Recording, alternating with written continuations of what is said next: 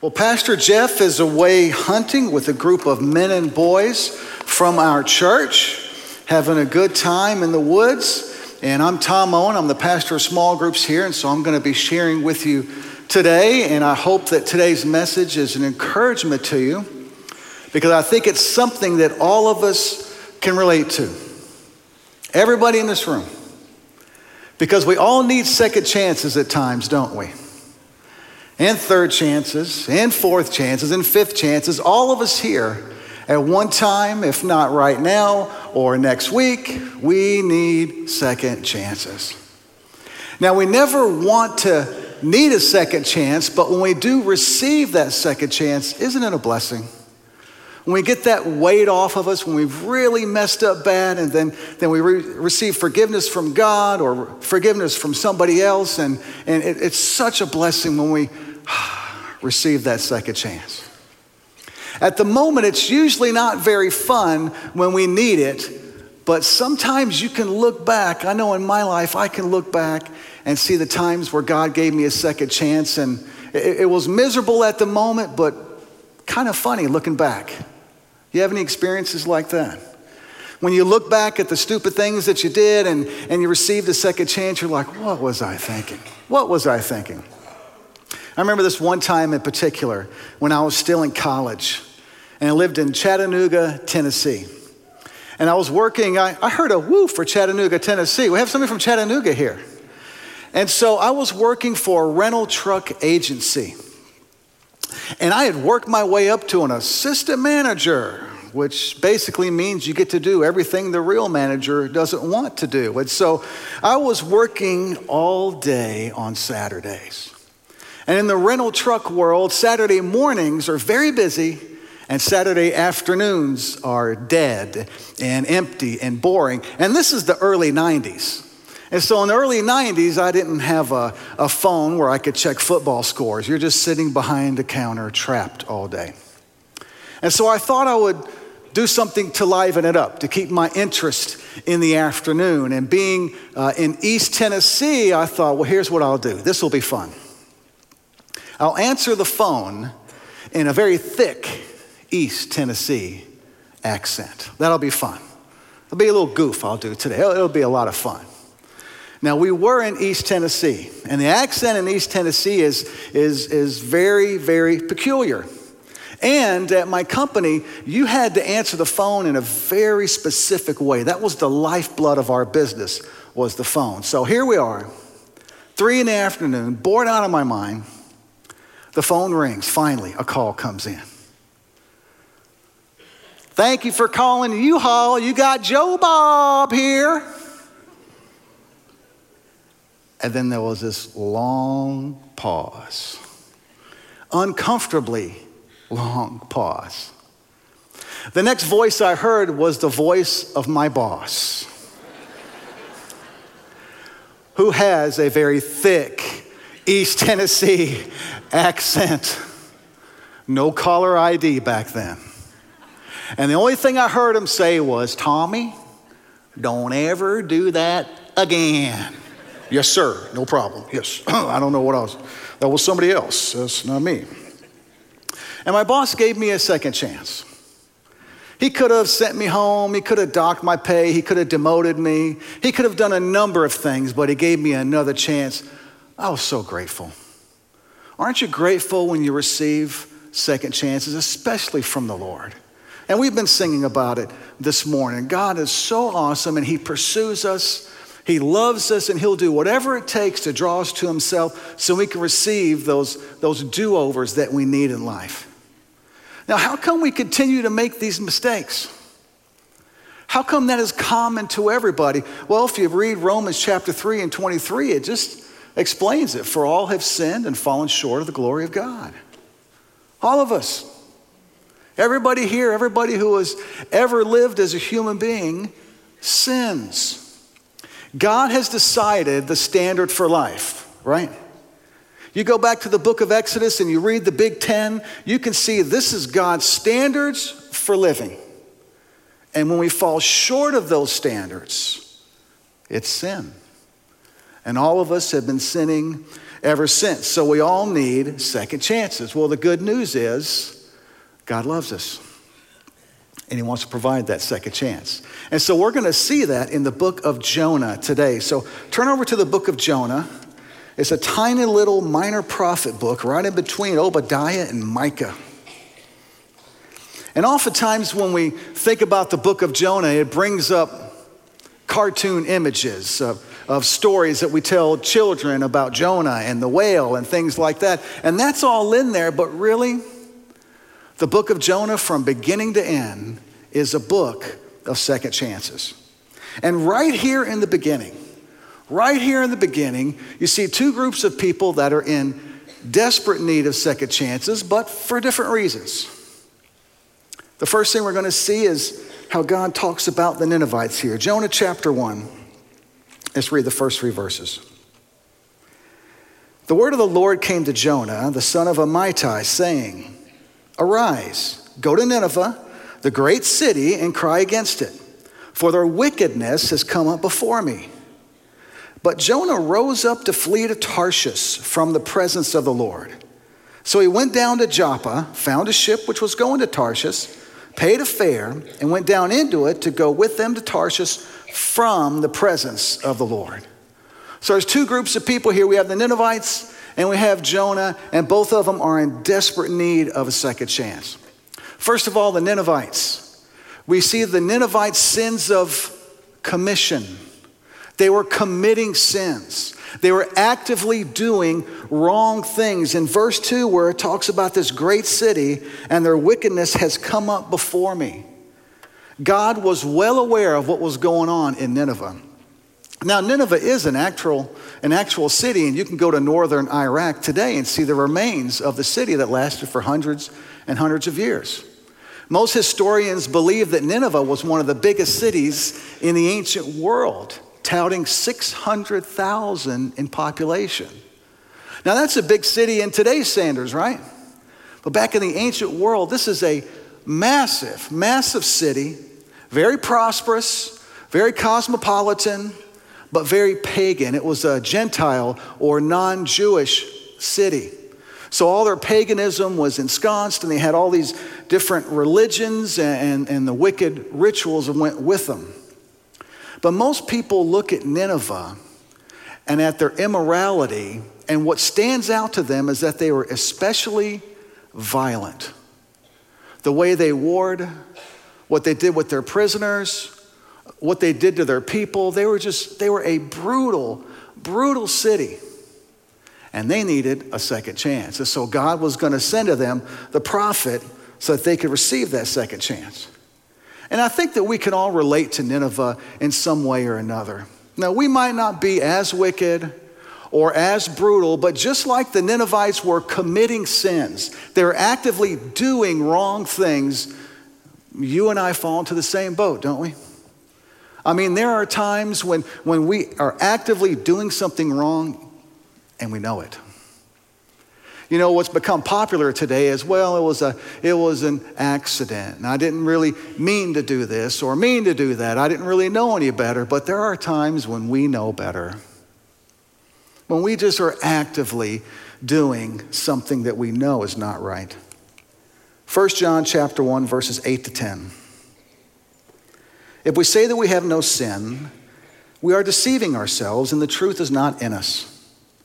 If we confess our sins, he's faithful and righteous to forgive our sins and to cleanse us from all unrighteousness. If we say we have not sinned, we make him a liar and his word is not in us.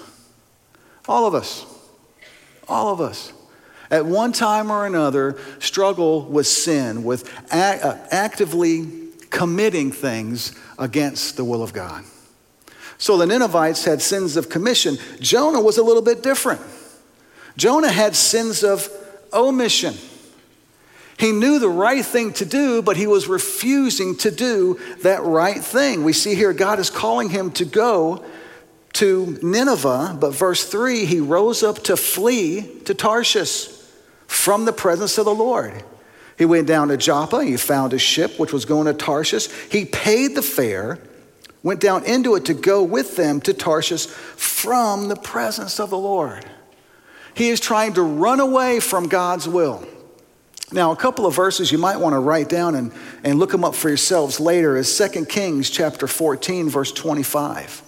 Jonah was a prophet of God, and his prophecies did come true. He was a God follower, a very real person. Matthew chapter 12, verses 38 to 41.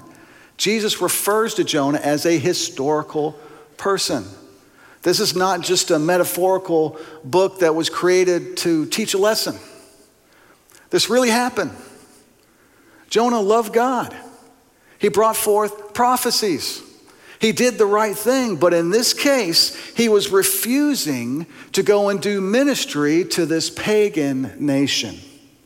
For whatever reason, he did not like those people, and, and we're going to see that throughout this story here. He did not want to go there and do ministry, and he refused. Now, probably Jonah could have said, well, you know, God, I'm not wicked like those people. I just don't want to go. I'm not doing this bad thing. I'm just not going to do this good thing. And the lengths that Jonah went to to avoid this.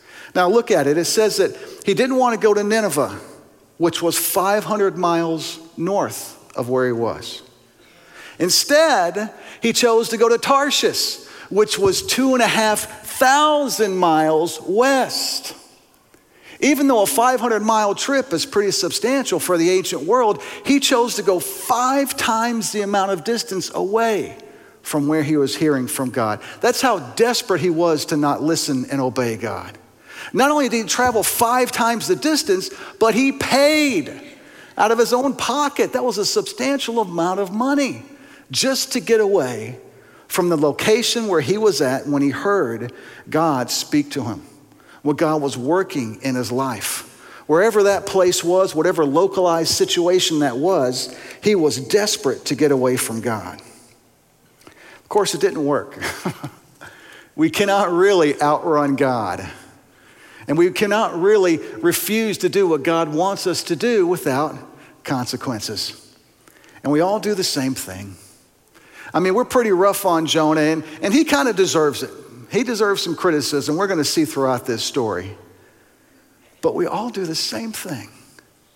There are times when God wants us to do something that's a, that's a good thing, and we come up with excuses not to do it. But what does the Bible say? James chapter 4, verse 17. Therefore, to one who knows the right thing to do and does not do it, to him it is sin just as much sin as when we are committing acts against God. Not doing good things that God wants us to do is the same thing. It's still sin before God. Sometimes we try to justify it and we say to ourselves, well, I'm not doing anything bad. I'm not as bad as those people. I'm better than those people. But God might be calling us to do something good. Disobedience is disobedience. You know, maybe God wants us to reach out to a neighbor, even a neighbor that might be a little difficult to talk with. And we can come up with a lot of excuses. Oh, Lord, somebody, Lord, send somebody else over there. You know, I don't want, I don't have time for that. Those person are mean. Can you send somebody? No, maybe God wants us to go to that neighbor. Maybe God wants us to be generous, or He wants us to do some random act of kindness, or volunteer here at church, or maybe God even wants us to go into the ministry and do that for a living. And when we refuse to do the good thing, it's a sin of omission, just like Jonah here. But the good news is, the good news is whether we are omitting doing a good thing or we are committing bad things, God desires to give us a second chance. He does not write us off. He does not kick us to the curb. He does not look and say, Boy, you just, you just keep, you know, I'm just tired of it. You know, God wants to give us a second chance, and He will do whatever it takes to draw people to Himself. And in this case, He is using a storm and a fish. Let's keep reading. Verse 4. The Lord hurled a great wind on the sea, And there was a great storm on the sea, so that the ship was about to break up. Then the sailors became afraid, and every man cried to his God, and they threw the cargo which was in the ship into the sea to lighten it for them. But Jonah had gone below into the hold of the ship, laying down and fallen sound asleep. So the captain approached him and said, How is it that you are sleeping? Get up, call on your God. Perhaps your God will be concerned about us that we will not perish. Each man said to his mate, Come, let us cast lots that we may learn on whose account this calamity has struck us. So they cast lots, and the lot fell on Jonah. Now, when they would cast lots in the ancient world, they would assemble a, a group of rocks or, or sticks that had markings on them, and they would shake them up and they would cast them out and, and try to use those markings to determine God's will or God's plan. These men did it out of superstition. Sometimes the Jews did it out of faith, trusting the sovereignty of God to turn the rocks according to his will. It's interesting that in this case, God superintended the superstition of these people, and the lot fell to the right person. It fell to Jonah to show that this was all his fault. Verse 8 Then they said to him, Tell us now, on whose account has this calamity struck us? What is your occupation? Where do you come from? What is your country? From what people are you? He said to them, I am a Hebrew, and I fear the Lord God of heaven who made the sea and the dry land. Then the men became extremely frightened, and they said to them, How could you do this? For the men knew that he was fleeing from the presence of the Lord because he had told them. So they said to him, What should we do to you that the sea may become calm for us? For the sea was becoming increasingly stormy.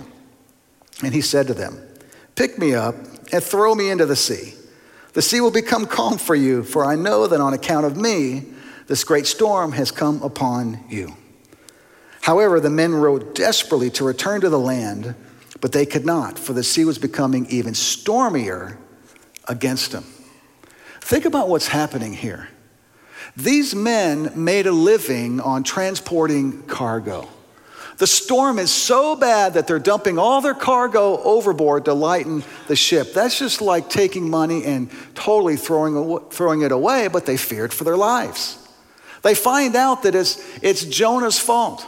And Jonah, as we're going to see, Jonah is a, an emotional wreck all through this story. And he just goes to him and says, Just kill me. Just throw me off into the ocean. You know, that'll work. Just throw me over into the water. They were reluctant. Even these pagan men didn't want to do that, so they rowed desperately to try to get to land, and it didn't work. God was using this storm to get everybody's attention. And there's a couple things to note here. Jonah talked to them about why he was on the ship. The people knew it was his fault, they knew that it was his sin. I think that's something that we can pay attention, attention to this morning. Most of the time, when we are doing things that we shouldn't be doing, people see it. People know. They can tell. They might not know exactly what's going on, but they, they know something is wrong. Not only that, in verse 12, Jonah knew it was his fault. When we're doing wrong, we know. We know we can try to run away and we could try to get distracted from our sin and stay, keep our mind occupied on other things. But there's times that things happen and we just, we just know, I know. I should be doing this or I shouldn't be doing this. We know. And our sin not only is evident to others and to us, but oftentimes it affects other people. In this case, it was going to cost these men their lives. Our sin does not happen in a vacuum. Now, not all the time does it affect other people, but most of the time. Especially when you consider when you are living in sin, you are not your best you. You're not living like God created you to live, so you can't help and love and affect other people in the way that you should. Our sin affects everybody around us whether we want to admit it or not. And that's what was going on here. God was using this storm to get everybody's attention. And so, what does God use to get our attention? When we are doing wrong, or when we are failing to do right, what does God use to get our attention? His Word, a song that comes on the radio, maybe a, a good friend that'll put their arm around you and say, Are you sure you should be doing this? Think about what you're doing. Maybe when, when life is quiet and you're by yourself and the Spirit just is just wrestling with your heart and trying to get your attention. God will do whatever it takes to get our attention. And sometimes when we don't listen to all those things, sometimes He will send a storm. And we never want to get to that point, do we?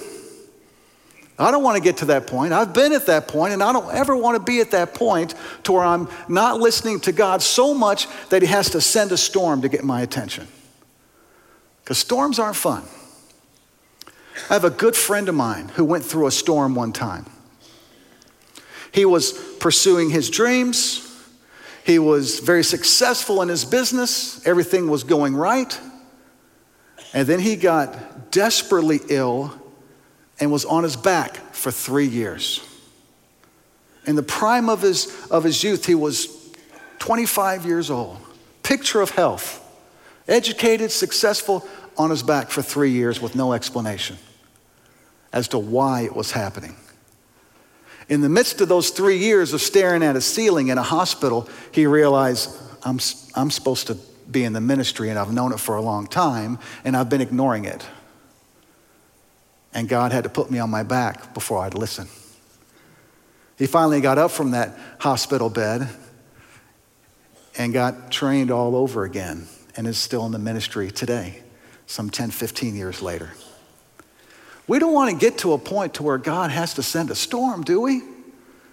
We want to listen because God loves us and He will do whatever it takes to draw us to Himself. So we have the storm going on here. Everybody's attention on the boat has been had here. So, how do the people respond to God's drawing in this story? Well, let's keep reading. Verse 14. Then they, the men of the ship, they called on the Lord and they said, We earnestly pray, O Lord, do not let us perish on account of this man's life. Do not put innocent blood on us, for you, O Lord, have done as you have pleased. So they picked up Jonah and threw him into the sea and the sea stopped its raging. Then the men feared the Lord greatly, and they offered a sacrifice to the Lord and made vows. These men were probably Phoenician men. When you look at the trade routes of the ancient world, they were pagan, ungodly men. Remember, in the beginning of the story, you had the captain of the ship going around and telling everybody to call on their God. You call on your God, and you call on your God, and you do your ritual, and you do your thing, and maybe we'll figure out why this bad karma is upon us. They're all godless men following false gods. But then reluctantly, they threw Jonah overboard. The sea went smooth as glass, and they realized the one true God was there. He was real. And so they turned to him. They repented of following the false gods to follow the one true God. And you can see evidence of it because they prayed to him, they sacrificed to him, and they made vows or promises to him. These people that were following the wrong gods turned to follow the true God, and they got a second chance. What about Jonah? How did he respond to the Lord's drawing? Verse 17. And the Lord appointed this is after Jonah has been thrown into the ocean. The Lord appointed a great fish to swallow Jonah, and Jonah was in the stomach of the fish three days and three nights. Then Jonah prayed to the Lord his God from the stomach of the fish. Do you think he's praying to the Lord? He's in, he's in the stomach of a fish. I think if you find yourself in the stomach of any kind of animal, you are praying to the Lord desperately. I don't care who you are. This is what he prayed I called out of my distress to the Lord, and he answered me. I cried for help from the depth of Sheol, which is the grave. You heard my voice, for you had cast me into the deep, into the heart of the seas, and the current engulfed me, and your breakers and billows passed over me. So I said, I have been expelled from your sight. Nevertheless, I will look again towards your holy temple. Water encompassed me to the point of death. The great deep engulfed me. Weeds were wrapped around my head. I descended to the roots of the mountains. The earth with its bars was around me forever. But you have brought up my life from the pit, O Lord my God. While I was fainting away, I remembered the Lord, and my prayer came to you, into your holy temple. Those who regard vain idols forsake their faithfulness, but I will sacrifice to you with the voice of thanksgiving. That which I have vowed, I will pay. Salvation is from the Lord. Then the Lord commanded the fish, and it vomited Jonah up onto the dry land. Jonah repents from his disobedience and turns to God. And you know what's interesting from this story is the fish, the whale, whatever it was, actually saved Jonah. The whale wasn't the punishment. As you read through the passage here, Jonah was thrown into the ocean. He was drowning. He was going down to the bottom of the sea there. The whale came along and swallowed him and saved him. It was the depths of the sea that was his judgment. But God, lovingly, graciously, did the only thing that could save him when he's drowning in the sea. And he brought a, a, a large sea creature that could swallow him and sustain him for a few days. And so Jonah turns to the Lord. He receives a second chance, chapter 3 and verse 1. This is something very important to underline in your Bible. Now, the word of the Lord came to Jonah the second time. The second time. Jonah could have thought to himself, Boy, God is done with me. I've, I've really messed it up. Have you ever felt like that? I've felt like that before. Boy, God, is, God has got to be losing his patience with me. I keep making the same mistakes. I keep doing the wrong things. I keep avoiding His will. God is definitely, definitely done with me. And here is Jonah. He's dying, he's drowning. You know, he's thinking, this is it. No more chances. But the word of the Lord came to Jonah the second time. God was not done with him. God is not done with you and I. As long as we are alive, and breathing, we have an opportunity for another chance. Regardless of how many times we have failed, if God instructs us to forgive one another 70 times 7, which means in an infinite amount of times, He will be faithful and He will forgive us over and over and over again. Not that that gives us license. We'll talk about that in a little while.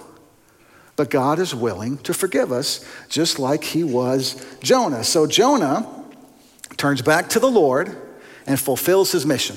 It's an amazing thing. And so, as he does that, remember the Ninevites, where this all started? They now get a chance to have a second chance at life. Chapter 3. The word of the Lord came to Jonah a second time, saying, Arise, go to Nineveh, the great city, proclaim to it the proclamation which I am going to tell you. So Jonah arose and went to Nineveh, according to the word of the Lord. Now, Nineveh was an exceedingly great city, a three days walk, which means if you were to walk around this large city, it would take about three days to go around the circumference. Then Jonah began to go through the city, one day's walk. That means he spent a full day going through the middle of the city, preaching to as many people as he could there amongst the population.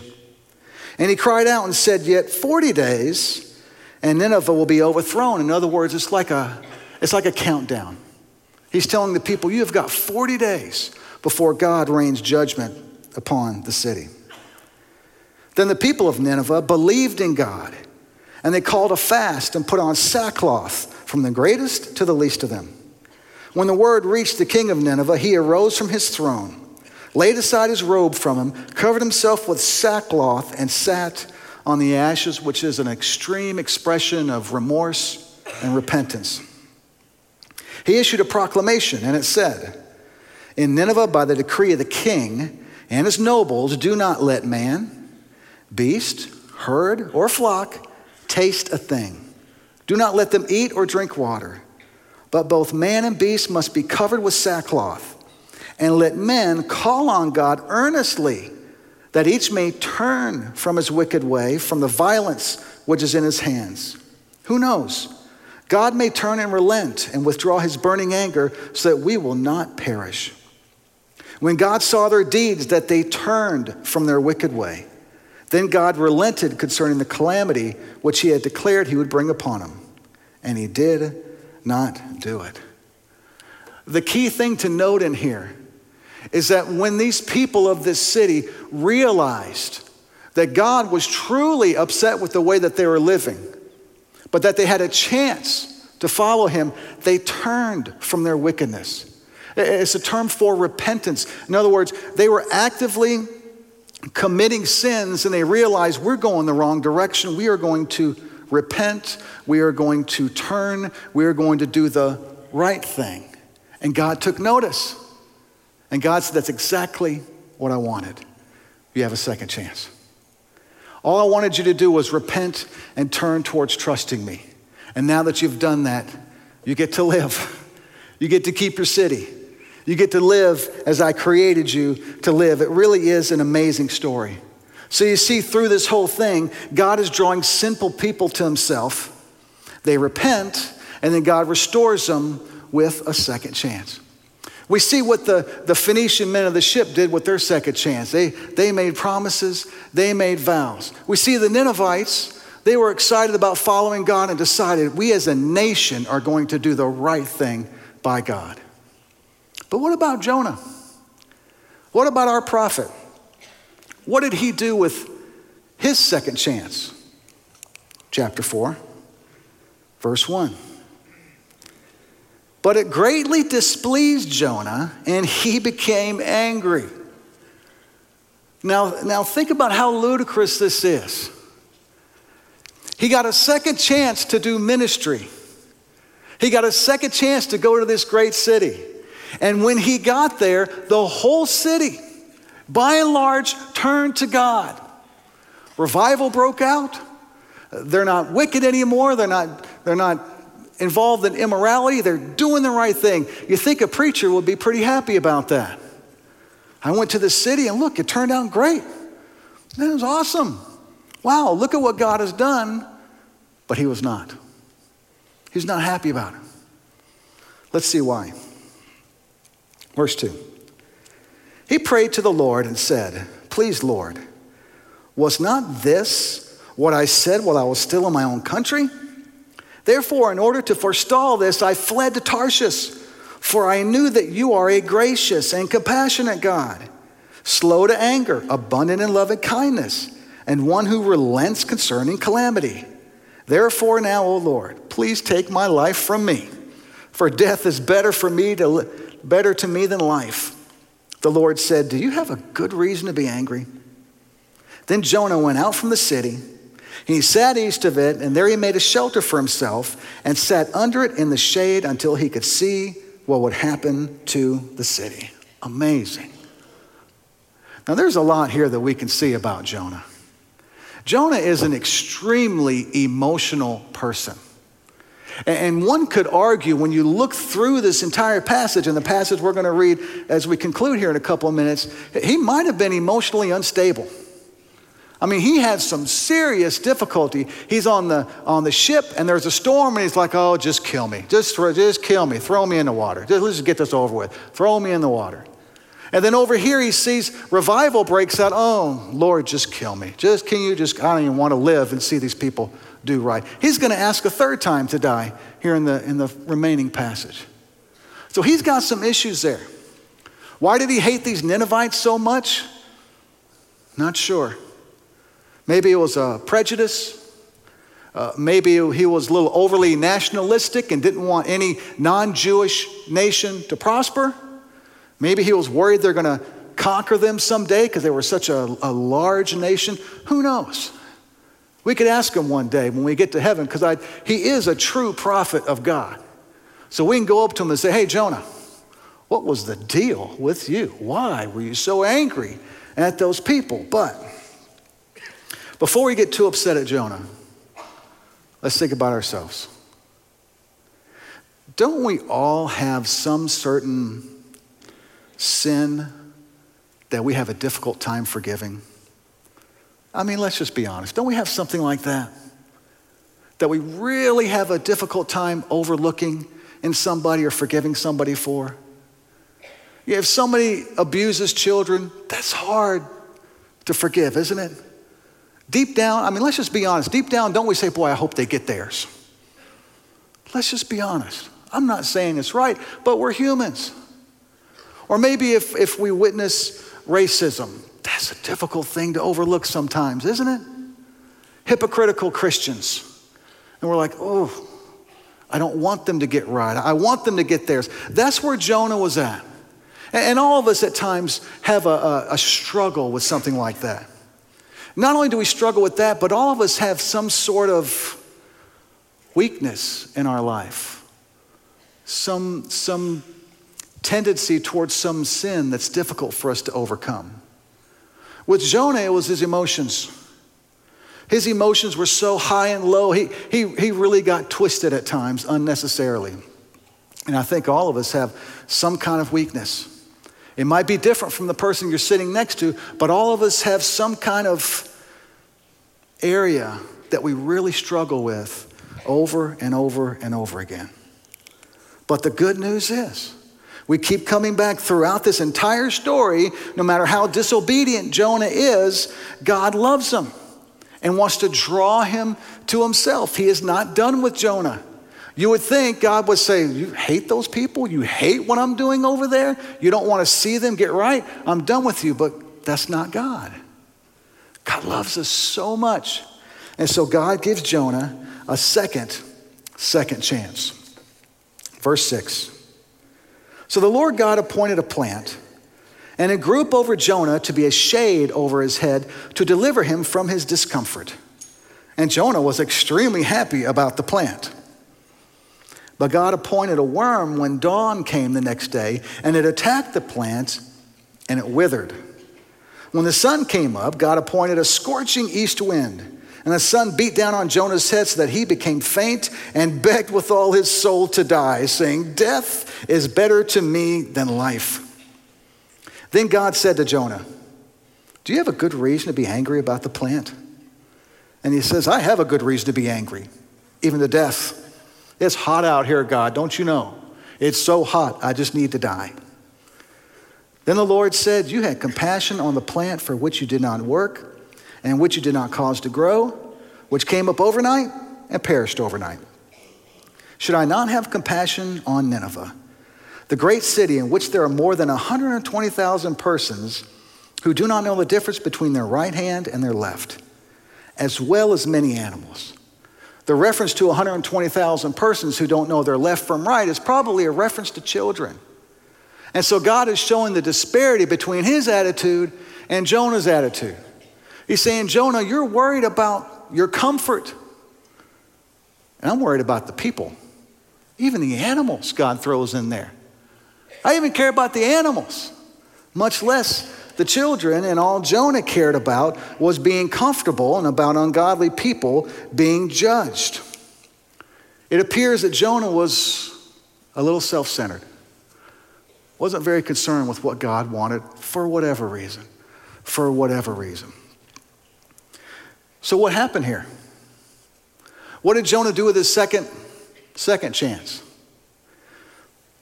Well, we don't have a verse 12, do we? We don't have the end of Jonah's story. We don't really know what he did with this situation.